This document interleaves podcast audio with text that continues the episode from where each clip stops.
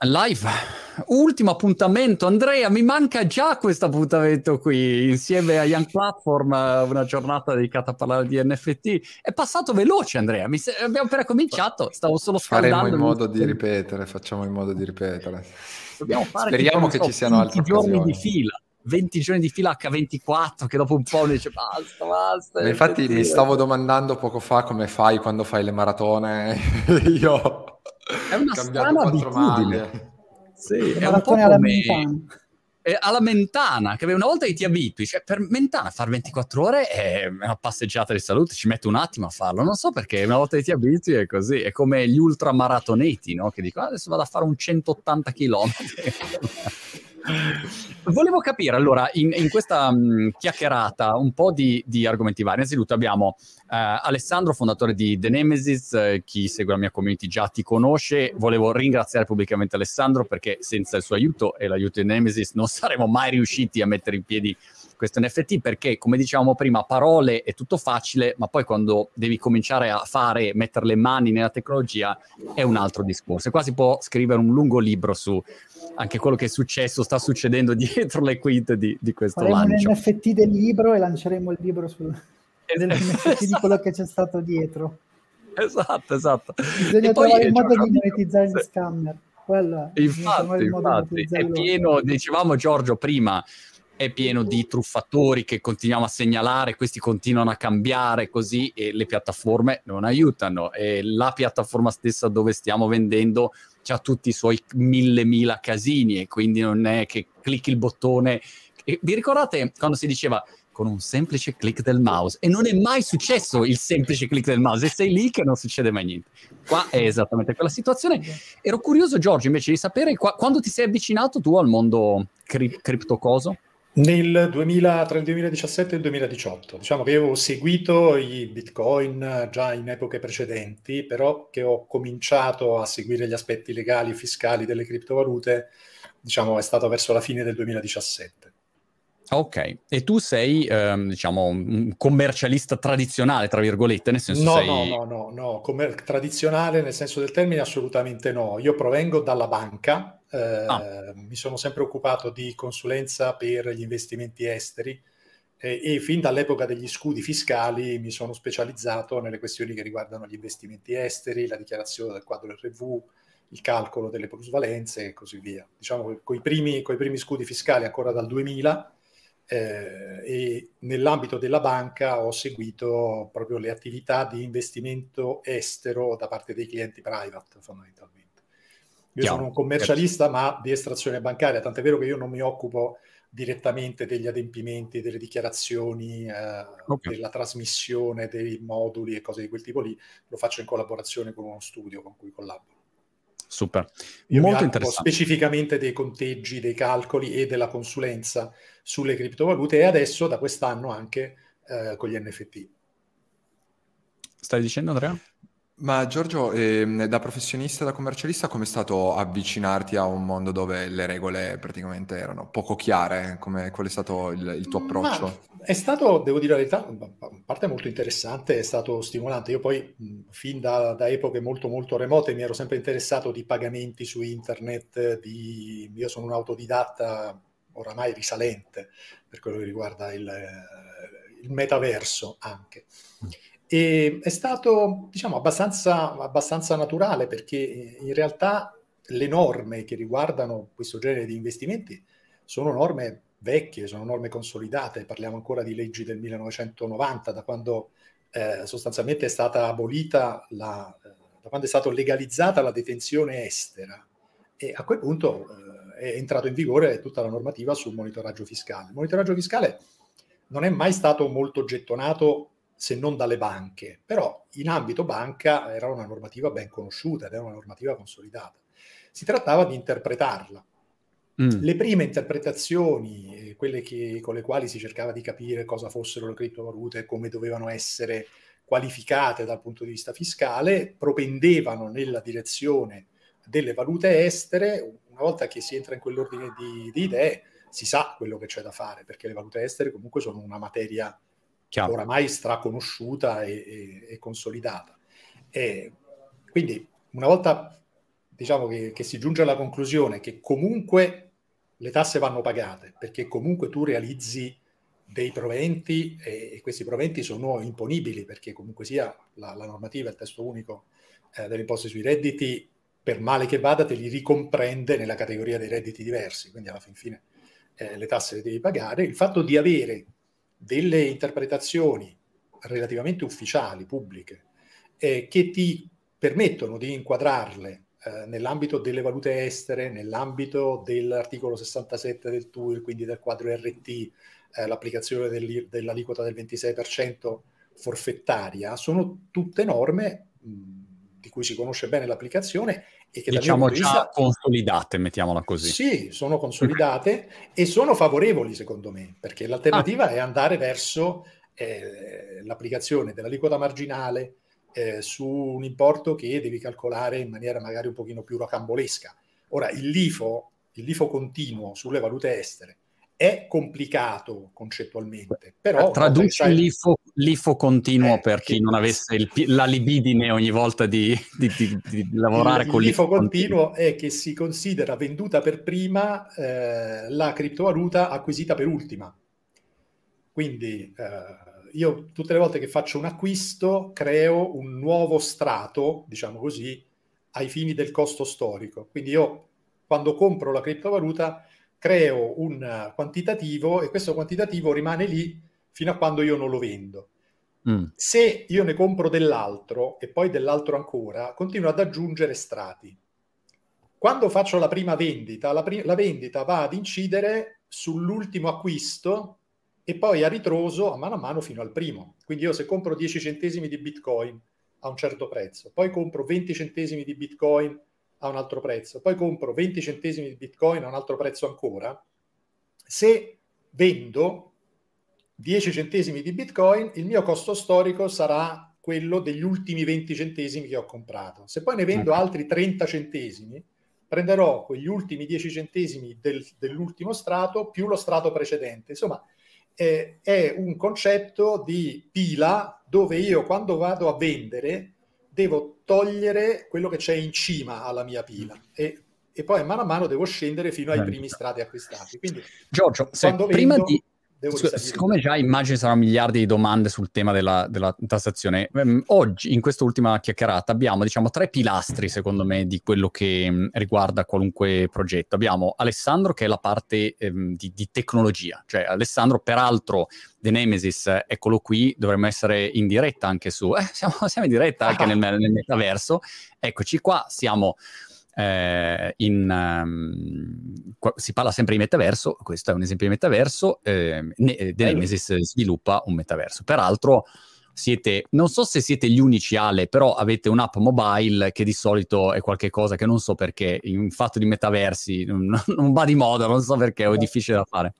Al momento sì, siamo gli unici ad avere l'app mobile collegata anche con tutta la parte di cripto, quindi con la, con la sincro su Metamask, la possibilità di utilizzare gli NFT che si comprano tramite wallet anche dentro il mondo del metaverso. Per cui no. eh, in questo caso ecco, c'è una parte proprio di, di, piattaforma. Quando uno descrive tutti questi mondi, qualcuno poi questi, questa tecnologia la deve sviluppare e non è che nasce eh, da sola. Poi abbiamo una parte di eh, fiscalità, diciamo fiscale legale, che è tutto il framework fiscale e normativo entro il quale ti devi muovere e quelle che sono le conseguenze e poi eh, vedremo dopo la parte anche di investitori, eh, i VC, quindi venture capitalist, come stanno reagendo rispetto a quello che eh, è, questo, è, questo, mercato e, e, avremo un'aggiunta di un ospite tra, tra 20 minuti. Ale, parto da te e, e, poi è collegato in realtà per arrivare da Giorgio. Come eh, situazione attuale, se tu dovessi parlare di, di NFT, eh, che rapporto c'è tra gli NFT e il metaverso, perché si parla sempre, si dice ecco metaverso, NFT sembrano cose abbastanza scollegate magari per uno che non è pratico, come li colleghi tu?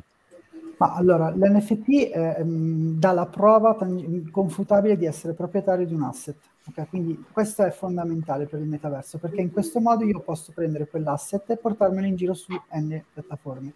Nel caso del metaverso, l'utilizzo principale è quello di utilizzare questo NFT all'interno del mondo di gioco. Quindi ci posso giocare, posso fare delle, delle operazioni, delle esperienze con questo, con questo oggetto digitale, di cui io sono il proprietario, inconfutabilmente. Quindi questo è l'utilizzo principale. Il wallet mi aiuta a questa cosa perché è un portafoglio dove io metto tutti i miei asset digitali, con quel wallet vado in giro e cambio di gioco in gioco, quindi quello, quel, quell'interconnessione che c'è tra l'NFT e i vari mondi digitali è fondamentale per creare l'ecosistema dei metaversi collegati agli NFT. Questa è la, la, diciamo, la spiegazione più semplice che posso dare all'interconnessione tra metaverso e NFT. Una, un'osservazione di cui parlavamo anche prima, eh, per così entrare nelle, nelle, sottigliezze che però magari possono fare la differenza e che creano poi anche un sacco di confusione rispetto al grande pubblico. Ad esempio, eh, nella live di prima, ti ricordi Andrea, un utente ha detto, ma in realtà gli NFT sono solo un link a un'immagine che sta da un'altra parte, quindi tu non sei proprietario. E abbiamo fatto una lunga dissertazione su, su questo argomento.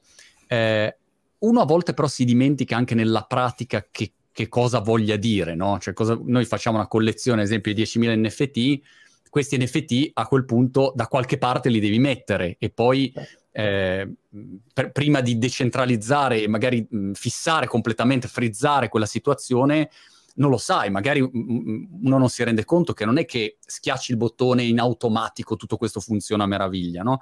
Quindi forse ci sono degli aspetti magari può, può essere utile chiarire anche quale, non so.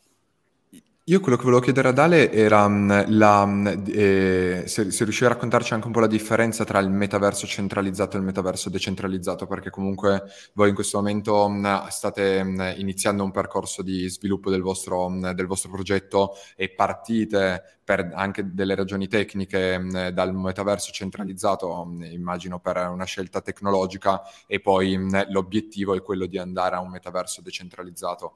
Se riuscivi a raccontarci questo, questo, questo...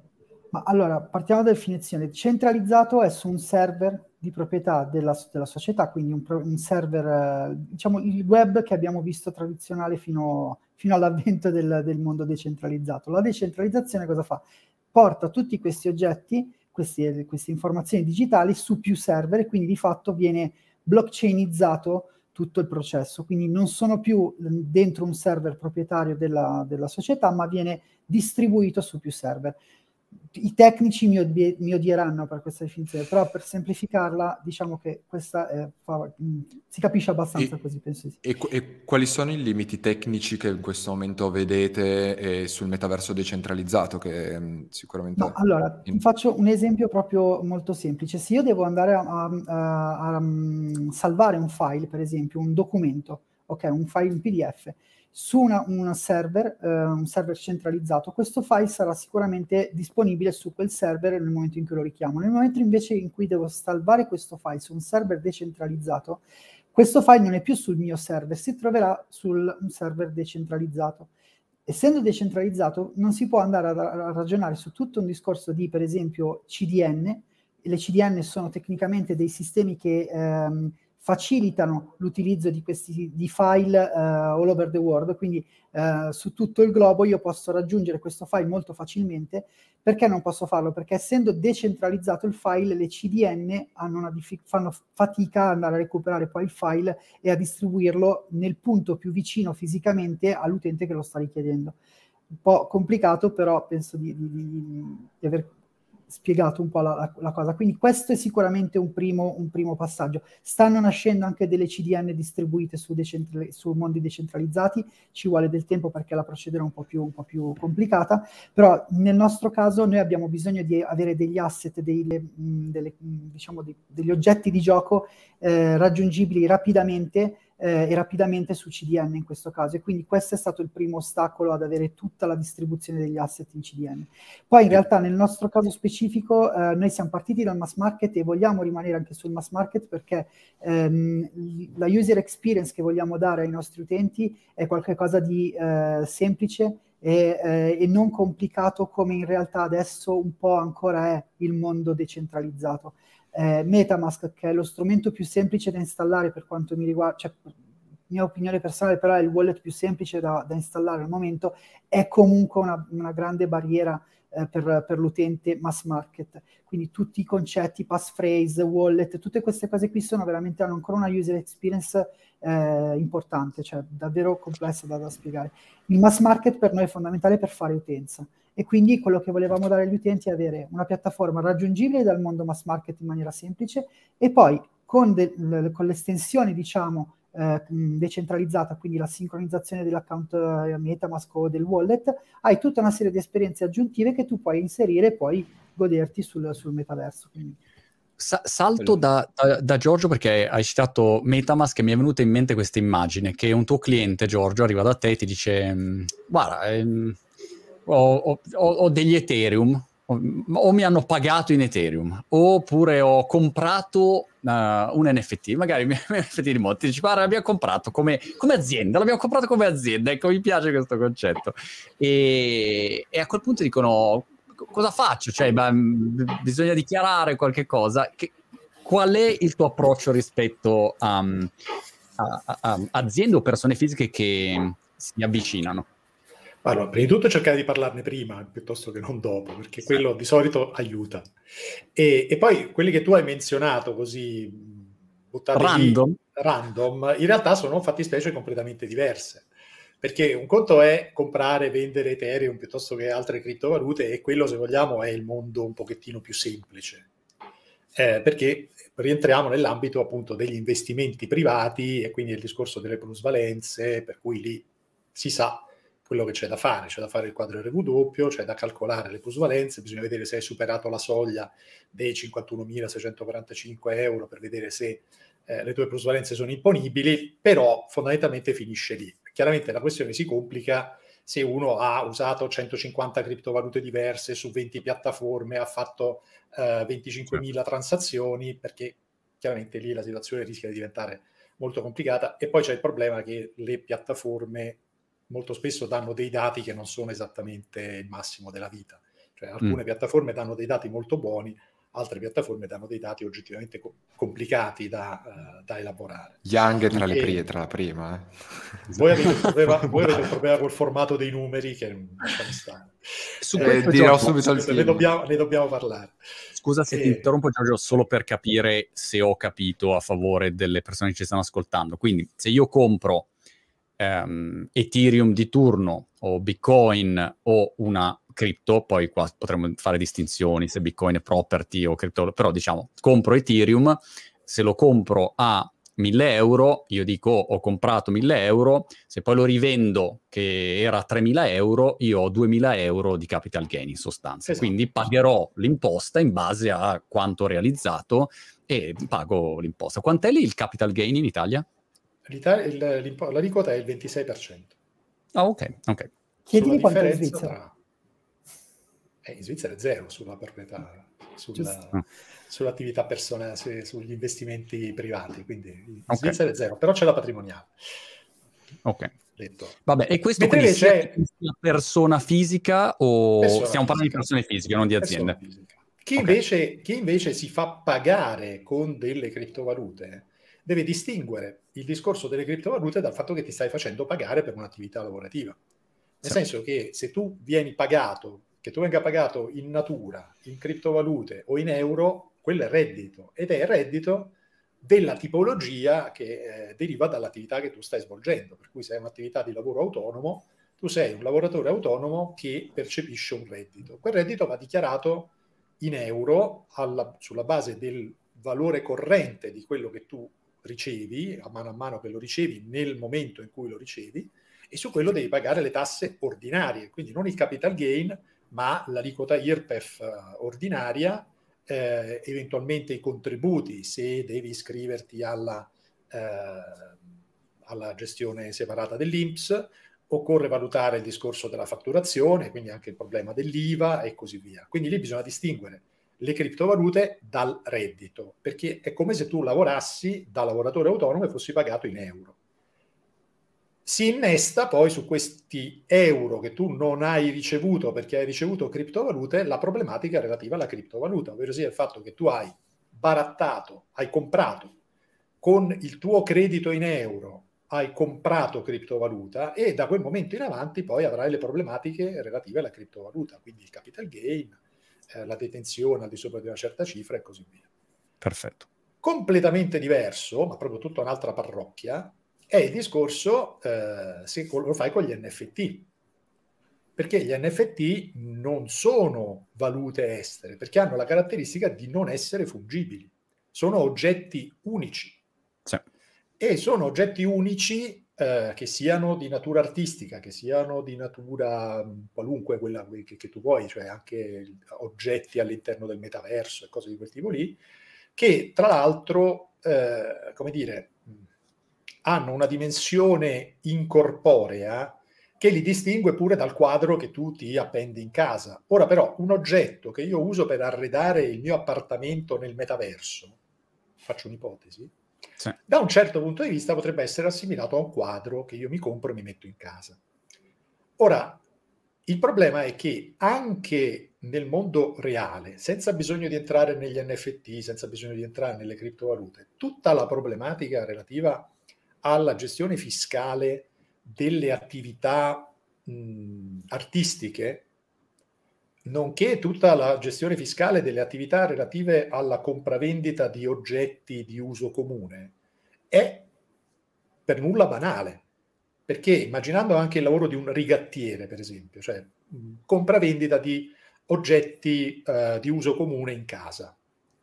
Allora, è chiaro che se io vado su subito.it e vendo il motorino di mio figlio perché mio figlio è cresciuto, non lo usa più, quello motorino che io ho comprato cinque anni fa, l'ho usato e poi lo vendo. Questo è pacificamente, fiscalmente non eh, imponibile.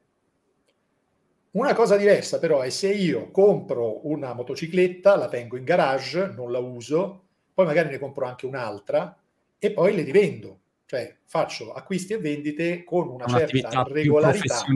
Di trading più professionale, mettiamola così. Lì si rischia di entrare nell'ambito della professionalità, perché se io lo faccio di mestiere e, e lo faccio in maniera continuativa, non è più un'attività occasionale. Allora, lì poi c'è l'operazione spot che sicuramente non è imponibile. Poi c'è l'attività occasionale, cioè quell'attività che viene svolta in maniera sporadica e non continuativa e non prevalente, e queste sono tutte categorie dal punto di vista fiscale sono non ben definite, perché cosa vuol dire mm. prevalente, cosa vuol dire certo. eh, continuativo, cioè, sono, sono, concetti che anche nel mondo reale hanno delle loro criticità e, e, quindi già diventano imponibili ma non a titolo professionale, quindi non si applica l'IVA e non c'è l'obbligo di contribuzione INPS.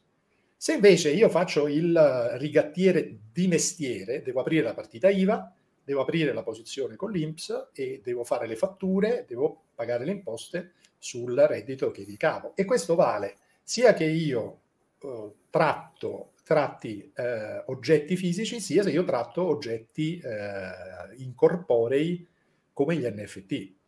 Perché Chiaro. anche per esempio negli oggetti d'arte tu hai il, l'artista, e l'artista è colui che produce l'NFT e lo vende, e l'artista è un lavoratore autonomo che quindi si deve porre il problema dell'INPS, della, della tassazione, dell'IVA, eccetera, eccetera. Poi puoi avere il mercante d'arte, che è quello che professionalmente compra e vende questo tipo di oggetti, e poi potresti avere il collezionista cosiddetto speculatore, che è uno che li compra e quando il prezzo, quando le condizioni di mercato gli piacciono, rivende anche. E questi sono tutti trattati fiscalmente in una maniera sostanzialmente diversa. Perché fin tanto che tu sei collezionista speculatore, si può ritenere che tu ancora non sia un professionista della, del campo e che quindi non devi aprire la partita IVA.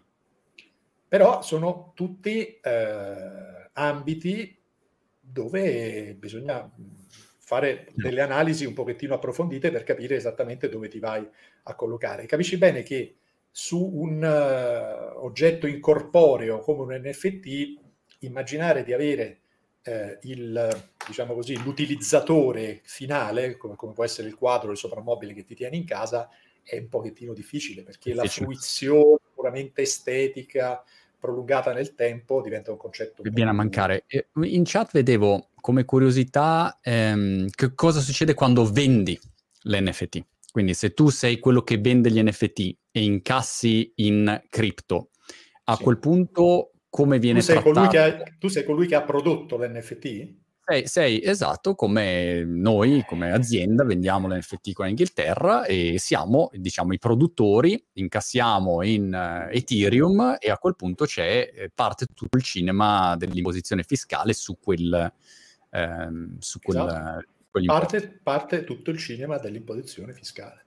Ecco, sei un riguardo... lavoratore autonomo che deve dichiarare eh, il provento eh, che ha incassato sia pure in, eh, in, criptovaluta. Dimmi. E lo paghi come fosse il tuo, mm, mm, diciamo, il tuo income, come a fine anno paghi le imposte su, su quel tipo di... È, è il tuo fatturato, da quel fatturato detrai i costi eh, e sul netto paghi le imposte secondo le regole del paese dove ti trovi.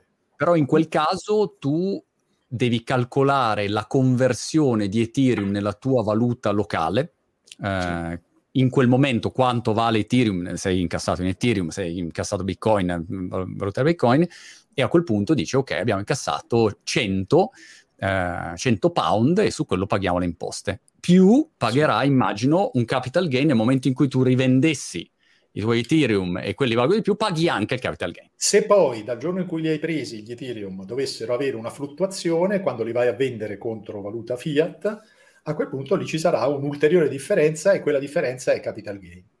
Chiaro. In Italia, per esempio, sempre sulla base delle interpretazioni che sono state fino ad oggi eh, pubblicate, devi, se hai uno stock residuo al 31 dicembre, devi fare la valorizzazione a prezzi di mercato e quindi avere la plusvalenza o la minusvalenza anche se non li hai fisicamente venduti, cioè devi valorizzarli al, al valore del 31 dicembre. Il magazzino, quindi? Sì, il magazzino. Questo è quello questa... che è stato detto in sede di interpretazione. Su questa Ale? cosa qui, ad esempio, gli NFT, scusate, una proprio, perché è una domanda che fanno, fa, ci fanno spesso e poi ci sono le varie interpretazioni. Mi piacerebbe sentire Giorgio cosa dice sull'IVA uh, applicata agli NFT, perché eh. poi uh, lì ad esempio, eh, io sono, eh, la società è in Svizzera, ok, per esempio. Il, um, l'NFT viene venduto uh, su una piattaforma, ma io non so gli acquirenti da dove arrivano.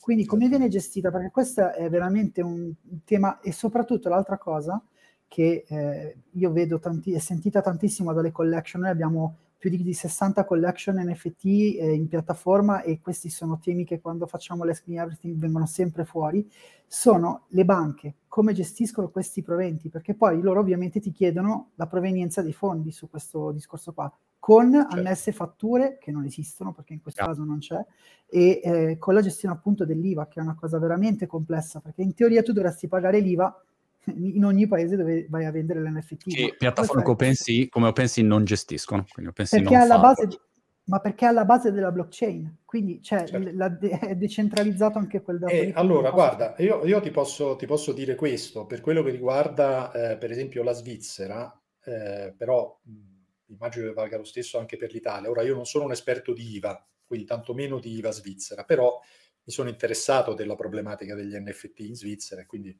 diciamo che un pochettino ho visto il discorso.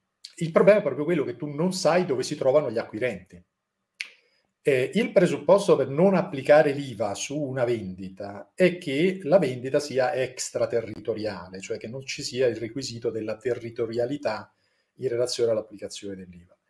Il problema è che tu devi essere in grado di in qualche modo circostanziare il fatto che la vendita non è avvenuta in Svizzera o in Italia, per dire che si tratta di una vendita non soggetta a IVA per mancanza del requisito della territorialità. E questo significa che sostanzialmente se tu non hai la prova provata della residenza del tuo acquirente, a, a me hanno detto, diciamo, mi, mi, mi, hanno confermato che devi applicare l'IVA. E quindi tu mm. incassi 100, 100 franchi di Ethereum, te ne devi tenere da parte 7,7 che è l'IVA che dovrai liquidare e pagare di tua iniziativa utilizzando sostanzialmente un meccanismo che è quello del registro dei corrispettivi, perché chiaramente tu non puoi fatturare, ma devi semplicemente registrare di aver fatto una vendita. Quindi quello ma che su quale l'IVA di quale paese calcoli? Del paese dove sei tu, dove sei tu ah, ok, con la, l'IVA del tuo paese, svizzero, da dove se tu sei svizzero applichi l'IVA svizzera, se sei italiano applichi l'IVA italiano, perché non hai un riscontro del fatto che il tuo acquirente si trovi all'estero. E quindi tu non sai se è un ente commerciale, non è commerciale, dove si trova fisicamente, eccetera, eccetera, e quindi non potendo eh, dare un, un'evidenza del fatto che non si applica, e, e l'IVA si applica. Sì, di Chiaro. fatto anche da noi confermano sempre questa cosa, viene applicata, noi siamo in Svizzera ad esempio come sede legale della società e eh, viene, verrà applicata la, l'IVA facendo finta di aver venduto tutta la collection in Svizzera. Quindi eh sì. è perché non puoi dare la prova del contrario. Se tu potessi dimostrare che hai degli acquirenti non residenti, a quel punto hai fatto una esportazione e l'IVA effettivamente non si applica. E però mancando il, l'evidenza del, dell'esportazione eh, devi considerarla come una vendita domestica e quindi applicarla.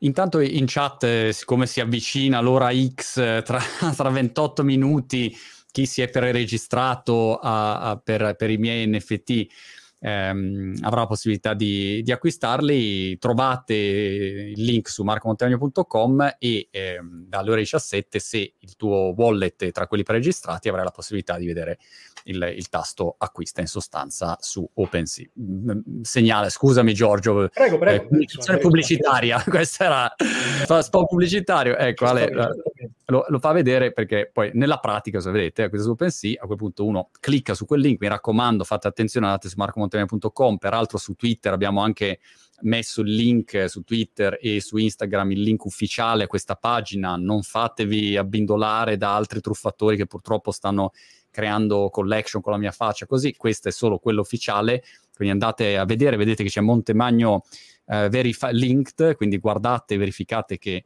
ci sia la, la, connessione e a quel punto ci siamo. Nel e caso cosa è Ethereum, controllate che sia ah. Ethereum, ah. mi raccomando, questo è anche importante, perché la parte in alto, quindi tutta la parte grafica la possono replicare ovviamente, sì. però il nome della collezione e il, nome, il link di, su, su, LinkedIn e il fatto che sia su Ethereum dovrebbero dare più garanzia al fatto che è quello originale. Perfetto. Giorgio, per chi in questo caso acquista un, um, un NFT eh, appunto in modo mh, occasionale, quindi non è un trader che prende poi fa, gira, trucia, ma acquista sì. in quel caso lo tratti come, come un oggetto, come se comprassi un biglietto? Come un oggetto, sì. Eh, okay. Allora, il problema è che lì la plusvalenza eventuale al momento della, della cessione non si applica il 26%, va a comporre il reddito ordinario, quindi va dichiarata nel quadro RL e fa parte del reddito complessivo, quindi va a tassazione marginale. Ok, quindi è... le persone che comprano comunque l'NFT di Monti dovranno occuparsi di dichiarare al loro commercialista il fatto che lo possiedono o no? Allora, possono il evitare? Possesso, il possesso sì, perché comunque è un'attività estera, mm. è, una, è, un bene mobile eh, detenuto all'estero perché non è detenuto fisicamente in Italia. Certo. Eh, quindi va dichiarato nel quadro RW, eh, non come codice 14, perché il codice 14 è altre attività finanziarie e valute virtuali, eh, ma rientra nel, adesso dovrei andare a controllare il codice, mm. comunque un altro, un altro codice di quelli residuali inevitabilmente. Sono altre attività estere e eh, vanno dichiarate nel quadro RW al costo storico, perché chiaramente un NFT non avrà un valore di mercato corrente. E nel momento in cui viene venduto, eh, la differenza tra il costo di acquisto e il valore di vendita è una plusvalenza ed è una plusvalenza interamente imponibile. Mm, non c'è il discorso dei 51.645 e deve andare a tassazione nel quadro RL della dichiarazione dei redditi è tassato eh, in via ordinaria. Io ogni volta che sento, che parlo con i miei commercialisti o che sento parlare un commercialista, ogni volta mi passa la voglia di fare qualunque cosa e poi vado avanti lo stesso, capito? Perché eh, effettivamente eh, uno dice, mamma mia, e l'Italia soprattutto, devo dire, ha, ha la capacità di, di, rendere le cose sempre molto così, eh, complesse, infatti, mettiamo. Infatti io vorrei ringraziare Giorgio perché fino a stamattina ero disperato dopo OpenSea, le collection, ho detto che lavoro brutto che ho scelto l'informatica, invece devo dire che il commercialista probabilmente... Un pezzettino eh, peggio. No, no, rimane, guarda, facciamo un'altra no, collezione. Che poi, perché che poi è, è, portatore di cattive notizie, però in realtà senza nessun vantaggio. Cioè. Esa- esatto, esatto. Ascoltami. No, troppe, eh, if, troppe if, troppe if. Allora, hai, hai, subito due osservazioni tecniche nei commenti, Giorgio. Te le passo e, mm, e vedi che, come la vedi. Allora, Beppe Nakamoto su YouTube dice perché proprietà estera? Dice ci sono nodi Ethereum in Italia e, ehm, e, e, e, probabilmente bisogna creare una legislazione apposita, insomma. Quindi la, un'osservazione è perché eh, in una rete decentralizzata do- dov'è che, che, collochi la geografia, in sostanza? Da nessuna parte. Nessuna parte, ok. Tant'è, tant'è che non c'è un codice paese per le criptovalute, eh, non, non, c'è un codice paese neanche per, neanche per gli NFT il problema è che non sono detenuti eh, attraverso intermediari non so, e non sono sicuramente detenuti in Italia, nel senso che anche se tu hai le chiavi, anche se tu detieni il wallet, e, però quella è soltanto la possibilità di accedere, cioè la possibilità di essere riconosciuto dalla rete come il titolare di quel particolare indirizzo pubblico, come, come account. Mm. Però è la rete che riconosce la proprietà associata a quell'indirizzo pubblico. E la maggior parte della rete, i nodi e tutto il resto, è vero che magari ce ne sarà anche qualcuno in Italia, ma il grosso della rete si trova in giro per il mondo, quindi si trova all'estero. E dove fisicamente siano, eh, ovviamente non lo sa nessuno, però se accettiamo l'astrazione che è stata applicata per le criptovalute eh, relativa al fatto che comunque le criptovalute esistono in una eh, dimensione sovraterritoriale, extraterritoriale, comunque non sono in Italia. Ecco, mettiamola così. E in quanto Chiaro. non sono in Italia, per differenza ah. sono all'estero. Andrea Cologna invece dice: Buonasera, io so che cripto e NFT, se vengono detenuti su un hardware wallet, traduzione per chi non sapesse, un wallet può essere digitale oppure può essere una, una chiavetta USB che è il tuo hardware che, che tieni tu in sostanza Andrea dice, se sono su un hardware wallet, possono essere non dichiarati. Unica eccezione, tra parentesi, sbaglio? Sì, purtroppo sì. eh, purtroppo sì, perché anche sulla chiavetta hardware in realtà ci stanno solo le chiavi. Non c'è fisicamente il, la criptovaluta, nel, non è come se fosse una chiavetta USB dove io posso salvare il file PDF e allora posso dire che il file PDF è dentro la chiavetta USB eh, in realtà anche Ledger Nano piuttosto che Trezor, quei, quegli hardware wallet lì, non sono altro che dei sistemi di conservazione delle chiavi private. E, e in quanto tali non contengono nulla, contengono soltanto la chiave privata e danno soltanto la possibilità di accedere alle chiavi private con delle particolari modalità. Quindi eh, purtroppo diciamo anche la questione dell'hardware wallet detenuto in Italia, che è una cosa di cui si è discusso anche con riferimento alle criptovalute, eccetera, eccetera, ma anche con l'ultimissima, eh, con l'ultimissima risposta all'interpello di fine novembre scorso, è stato definitivamente chiarito che comunque nella misura in cui non sono detenute tramite un intermediario residente, eh, per di più con l'incarico di amministrarli e di applicare le imposte agli eventuali redditi, che è l'ulteriore problematica, oltre a quella sulla residenza dell'intermediario, si pone questo, questo problema, cioè la, la, dichiarazione va comunque fatta. Quindi okay. in effetti bisogna riconoscere che, che, è così, cioè anche, nel, anche l'hardware wallet, e tra l'altro quest'ultimo interpello del 24 novembre lo dice espressamente, eh, bisogna dichiararle. Andrea Sabolo, o Sabolo, scusami Andrea, io sono pessimo con le pronunce, ti chiede che cosa succede, in, adesso escono qualu, qualunque domanda esce, se, che cosa succede in successione se vengono ereditati in NFT? Immaginati che uno sul letto di morte dice ti lascio, cosa, la casa? Ma che la casa? Ti lascio i miei NFT? Un, la, cri- un CryptoPunk. Eh, dici, c'ho il board ape rarissimo. Come lo, come lo tratti quello? Eh allora, eh, sono beni mobili, eh, quindi diciamo che potrebbero rientrare nel 10% forfettario eh, delle, del, del, gioielli mobilio e, eh, e, denaro contante che nella successione viene conteggiato. Cioè, quando, quando, si va a fare il calcolo per la dichiarazione di successione, chiaramente gli eredi devono dichiarare tutti i beni che sono stati eh, lasciati eh, alcuni di questi beni, gli immobili, i conti bancari, i depositi titoli, eccetera, hanno un riscontro, eh, se vogliamo, documentale.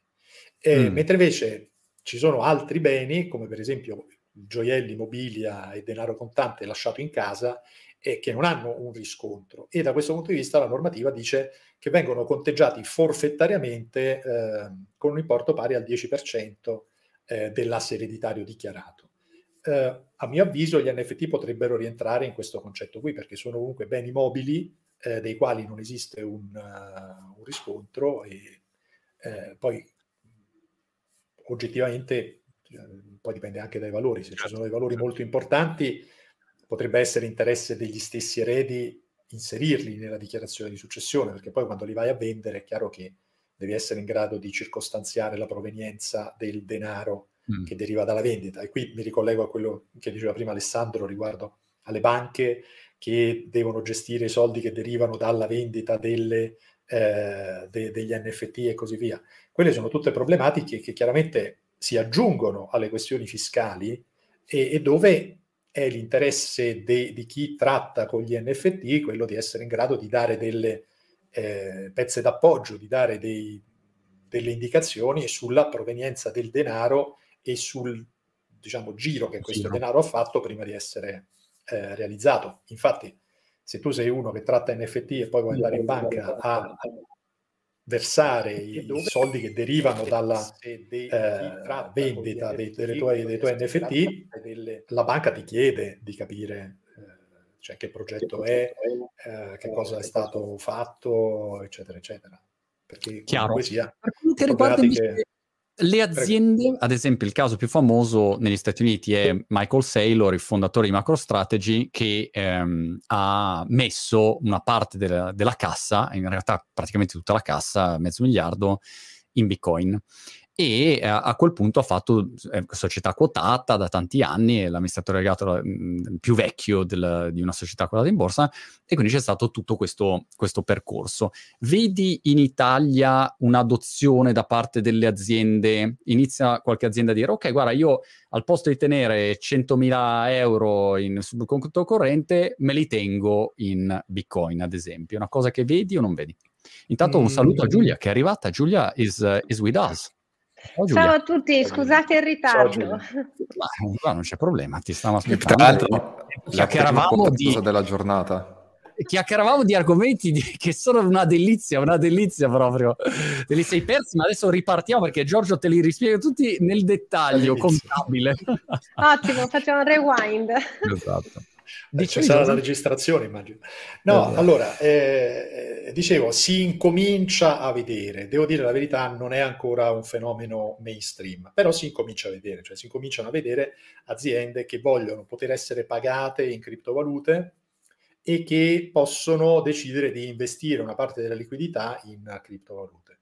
Lì eh, si pongono, diciamo, due ordini di problemi. Il primo è quello di ehm, qualificare la proprietà della criptovaluta in capo alla società, il che significa che tu devi avere una sorta di eh, delibera del consiglio di amministrazione con la quale viene nominato un depositario e quindi qualcuno che è responsabile del wallet. Il wallet viene specificamente identificato come wallet di proprietà della società e poi tu dovrai tenere una specie di libro di cassa per eh, dimostrare le movimentazioni che si sono avute su questa, su questo, su questo wallet.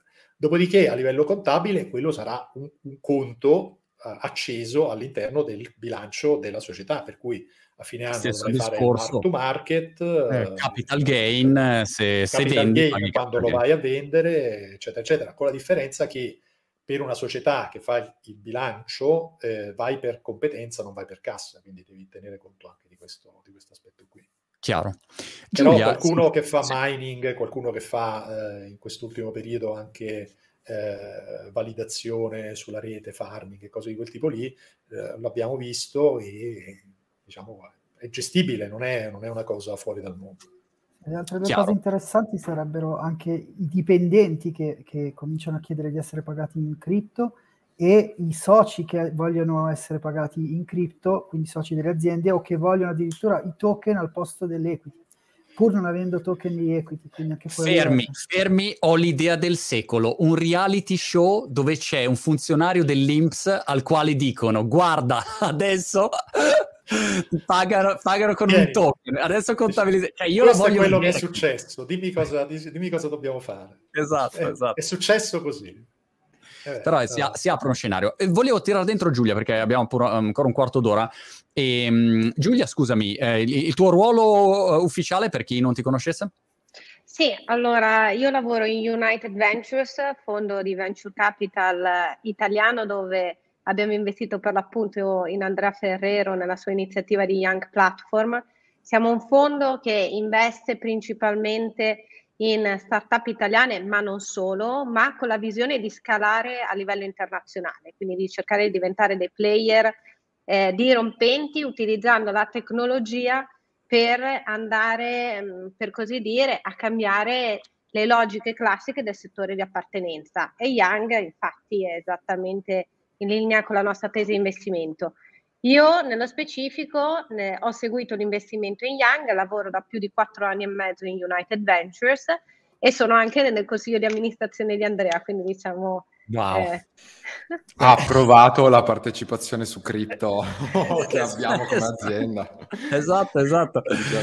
Come dire, eh, sei, sei, nel board, Giulia. Pensi, io mi ricordo quando Max Magrini partì all'inizio, proprio all'inizio. Peraltro prima era Annapurna Ventures. Era esatto. Il Esatto, esatto. Sì, la storia di United Ventures è bella perché il nome stesso United deriva dall'unione principalmente di Massimiliano Magrini e Paolo Geses, con due background molto diversi. Paolo ha iniziato a investire in startup nel, nel 2000 e uno dei suoi primi investimenti è stato Muti Online, mentre eh, Massimiliano Magrini, per chi non lo conoscesse, è stato il primo country manager di Google in Italia. Nel 2013 si sono uniti, quindi United, per fondare uno dei principali fondi attualmente in Italia con lo scopo proprio di sviluppare l'ecosistema italiano nel mondo delle start-up, Chiaro. che a poco a poco stiamo iniziando a vedere tassi di crescita, seppure siamo ancora indietro rispetto ad altri ecosistemi europei. Senti, ogni giorno io vedo notizie ehm, propagate dai media tradizionali eh, o, o, da gente magari poco a, a, attenta o, o poco mh, mm, competente che ehm, ogni giorno butta fuori il concetto del fatto che cripto um, è tutta una bolla, è uno, schema, uno schema Ponzi, sono tutte truffe, eccetera.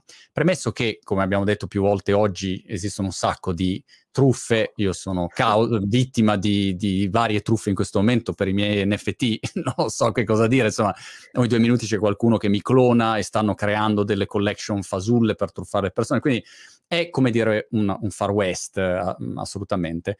Ma dall'altro lato qui siamo davanti, secondo me, a una grande rivoluzione tecnologica che, che tocca tutti i settori.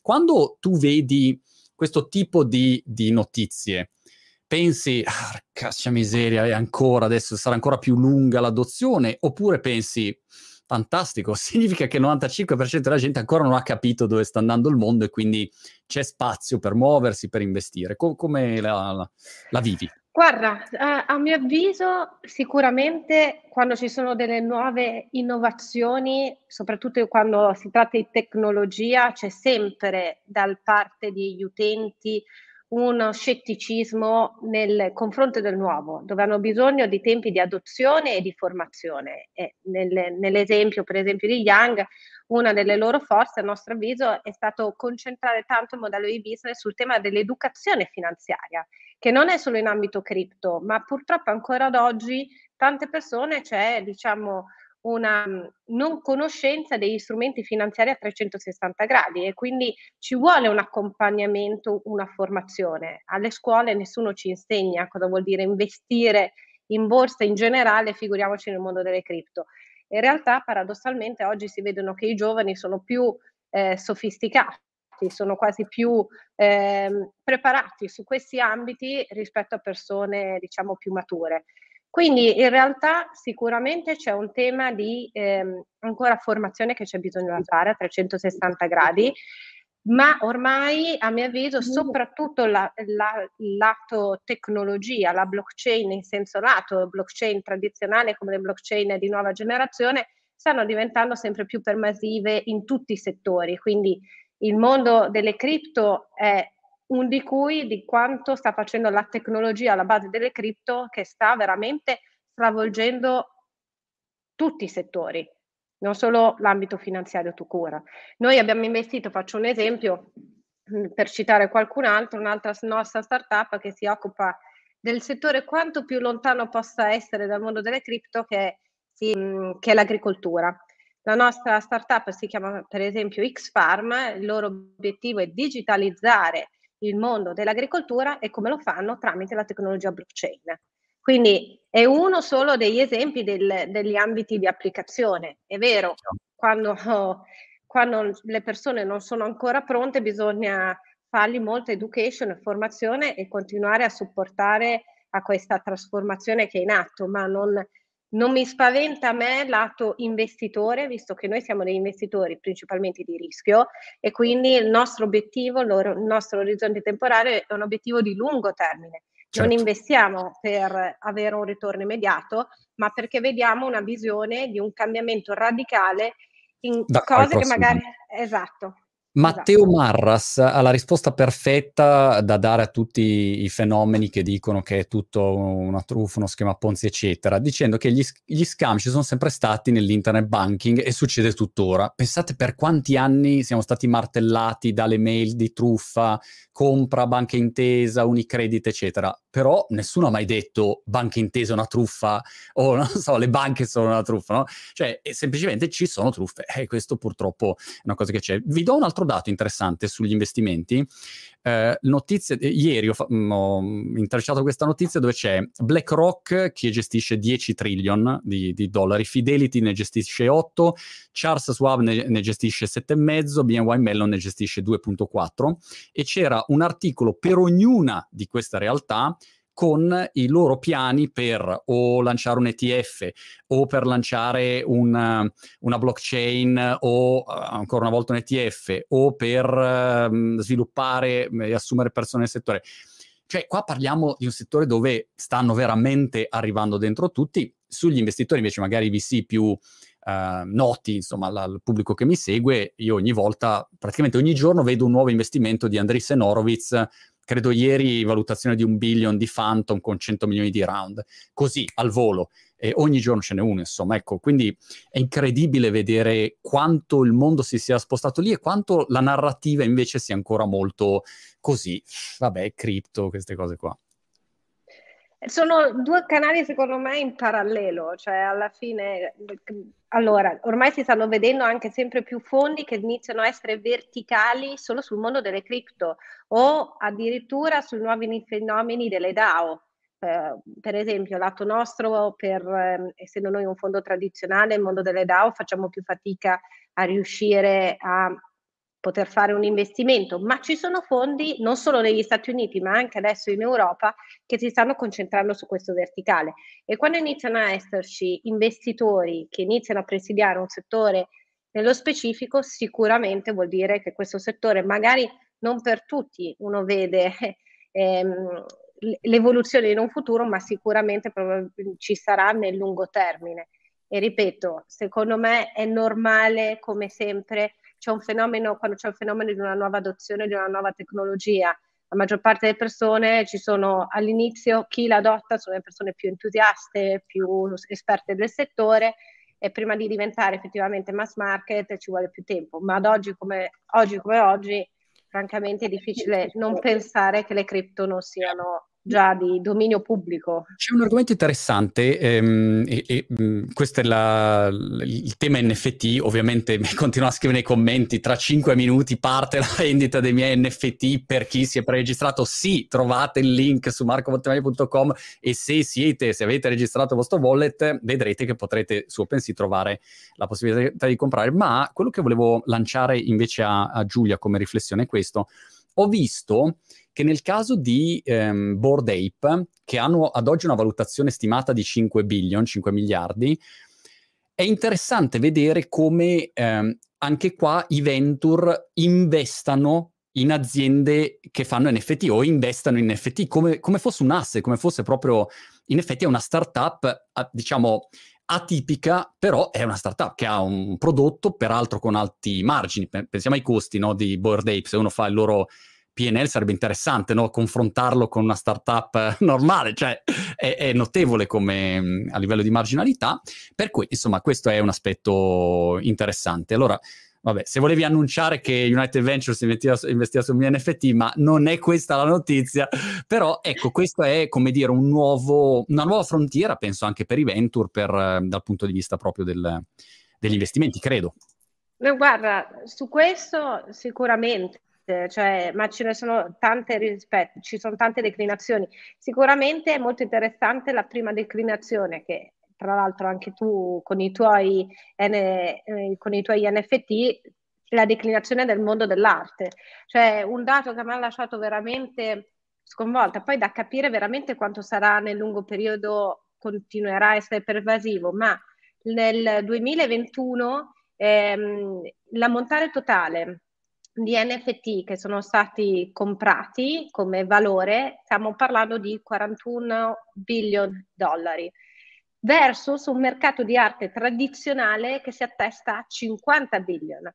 Quando inizi a vedere che le due grandezze iniziano a essere, insomma, simili, vuol dire che si sta veramente creando una nuova generazione o, di persone che iniziano a collezionare eh, NFTs, come se fosse mh, un'arte tradizionale. Quindi è sicuramente un fenomeno che ad oggi c'è, è un fenomeno che si sta sviluppando, da capire poi nel lungo effettivamente periodo che cosa succederà, quali Chiaro. saranno gli impatti sugli altri settori anche.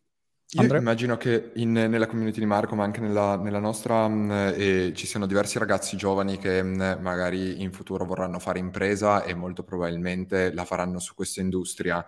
Per un venture capital come il vostro che mh, ha soldi di soggetti istituzionali, che cosa ha comportato eh, sdoganare il suo primo investimento in un'industria che comunque quando è stato effettuato non era ancora a un livello di istituzionalizzazione come lo è oggi e soprattutto quanta attenzione da qua ai prossimi anni darete a questa industria rispetto ad altre?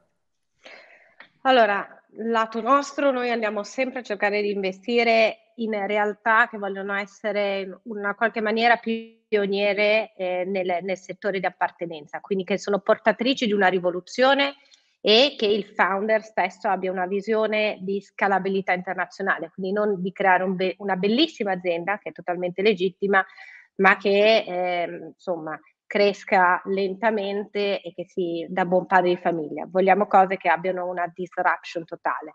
Il vero tema, secondo me, è che ad oggi ci sono tantissime idee molto interessanti in tantissimi settori, ma si sta verificando, verificando una sorta di guerra dei talenti che anche tu Andrea potrai confermare, nel senso che ormai ecosistemi, anche l'ecosistema europeo sta diventando un ecosistema molto sviluppato, eh, in Italia siamo ancora un po' indietro rispetto ai, ai nostri, diciamo, cugini di oltre Alpe, e, e, quindi cosa succede? Che più soldi ci sono provenienti da VC e quindi indirettamente dalle start-up stesse, più c'è una ricerca di talento. E questo talento, una volta il talento in Europa si spostava negli Stati Uniti, ad oggi non è più necessario andare negli Stati Uniti, ma ci sono uh, realtà in, in, tutta Europa che fanno questa ricerca. Quindi la vera, la vera cosa è non, non si può fare semplicemente una guerra su chi paga di più, ma anche chi ha la missione e la visione più stimolante, perché a un certo punto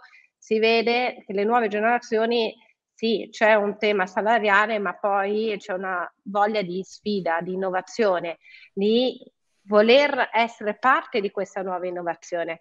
E, e quello secondo me è il tema più difficile perché alla fine tutte le società sono fatte da persone prima di tutto. C'è la tecnologia, ma alla fine la tecnologia è sempre sviluppata da noi persone, quindi è la, il ritrovo di talenti che vogliono fare un qualcosa di grande che, e che ridisegni le, i paradigmi dell'industria di riferimento. Molto bene, direi che siamo arrivati in fondo. Io volevo ringraziare Andrea Ferrero, Young Platform. Ehm, abbiamo fatto veramente quattro ore ricche e sei, sei stato molto chiaro e, e, e, competente anche in tutte le osservazioni. Spero che possano essere utili. Un ringraziamento ovviamente a Giulia, salutami Max, Giorgio, complimenti. Grazie e a te. Davvero un grazie un grazie di cuore a, a Alessandro De Nemesis perché senza di, di, di te e di voi, de, di voi non so se di, loro, di, de, il mio italiano ormai è pessimo, I can't speak Siamo nel metaverso. Siamo nel metaverso. Ci sarà il, il, metaversese, ecco, questo sarà il nuovo no, linguaggio. C'è già, c'è già, c'è già, c'è già, il metaversese. Durante gli eventi, sì, sì, c'è già il metaversese. C'è il met- metaversese, grazie davvero Alessandro e rimando tutte le persone appunto che si sono pre-registrate marcomontemagno.com eh, partiamo con questa avventura del degli NFT e se invece vi siete registrati domani alle due italiane eh, potete accedere a questi NFT. Grazie mille davvero e alla prossima. Ciao ciao. Ciao a tutti, grazie. Grazie. Ciao.